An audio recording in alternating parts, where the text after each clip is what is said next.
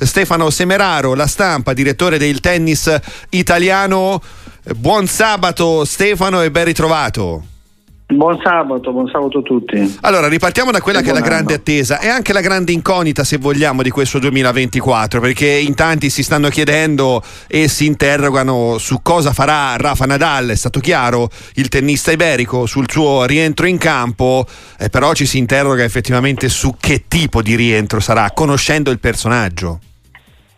Ma sì, allora da una parte sappiamo che Nadal è abituato a stupirci, a meravigliarci, a fare miracoli, insomma questo è il suo diciassettesimo ritorno, qualcuno l'ha calcolato, è stato fuori, mettendo insieme tutte le tranche di infortuni, è stato fuori quasi cinque anni, insomma si è perso tantissimi slam, però non è, darlo per finito è, è così, sulla carta è impossibile. Detto questo, dopo un anno di inattività, sappiamo tutti alla sua età, insomma, è nato nell'86, e Rafa quest'anno compie quindi 37 anni, insomma è difficile immaginare eh, il suo grado di, comp- di, competitività, forse non lo sa neppure lui, forse bisognerebbe essere intimi del suo fisioterapista. Certo è che lui ci vuole riprovare e se ci vuole riprovare vuol dire che ha una speranza di fare qualcosa di, di, di, di livello, insomma a livello Nadal ce l'ha. Poi difficile immaginare che lo possa fare dalla prima partita al primo torneo, però con Nadal never say never.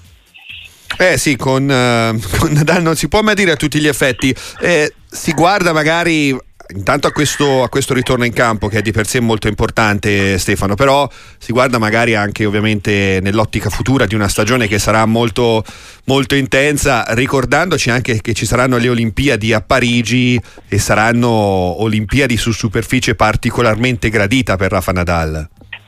Beh, su un campo dove lui ha vinto 14 volte e quindi insomma che non è da poco, infatti sta facendo fra l'altro anche a Brisbane giocherà sia il singolare che anche il doppio, eh, anche perché lui non l'ha nascosto, gli piacerebbe portare una medaglia come, come anticipavi tu alle Olimpiadi eh, dove potrebbe giocare il doppio con Alcaraz, sarebbe veramente una, una, chiusura di stagione e soprattutto più che di stagione di carriera strepitosa, insomma se pensate il, il grande campione del passato, l'enorme campione del passato e il giovanissimo fuori classe spagnoli che vincono una medaglia d'oro per la Spagna in doppio sarebbe, sarebbe una notizia, sarebbe una, una, storia bellissima.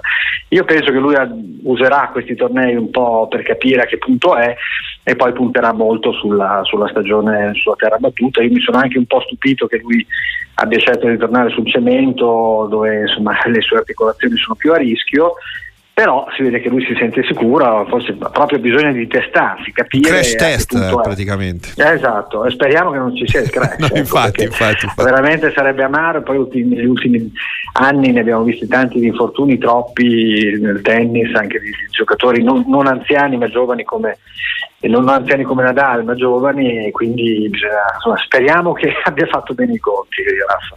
Con Stefano Semeraro, la stampa, direttore anche del tennis italiano, stiamo commentando ovviamente il ritorno in campo di Nadal in questo 2024. Abbiamo detto che l'incognita sarà sicuramente Nadal. Ti chiedo, la certezza invece continuerà a essere Djokovic secondo te?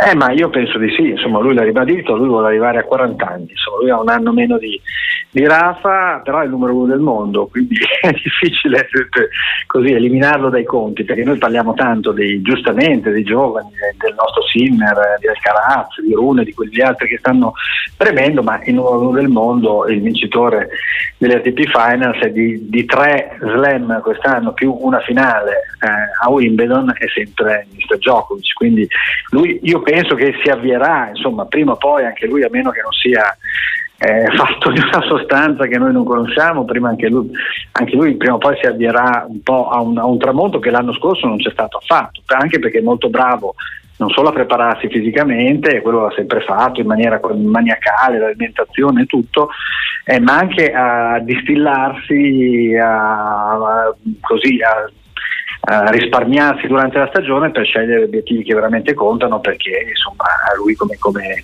ha sempre detto sono, sono, gli slam a questo punto che gli interessano. Quindi io secondo me, secondo me anche l'anno prossimo lo vedremo protagonista. Poi se sarà un protagonista assoluto se, oppure se sarà un po' più ridimensionato la crescita dei giovani e dal suo, insomma, dagli anni che passano lì lo scopriremo strada facendo però in Australia ha vinto tantissimo, quindi me lo aspetto fra i grandi protagonisti. Tra le pieghe della crescita dei giovani leggiamo Yannick Sinner.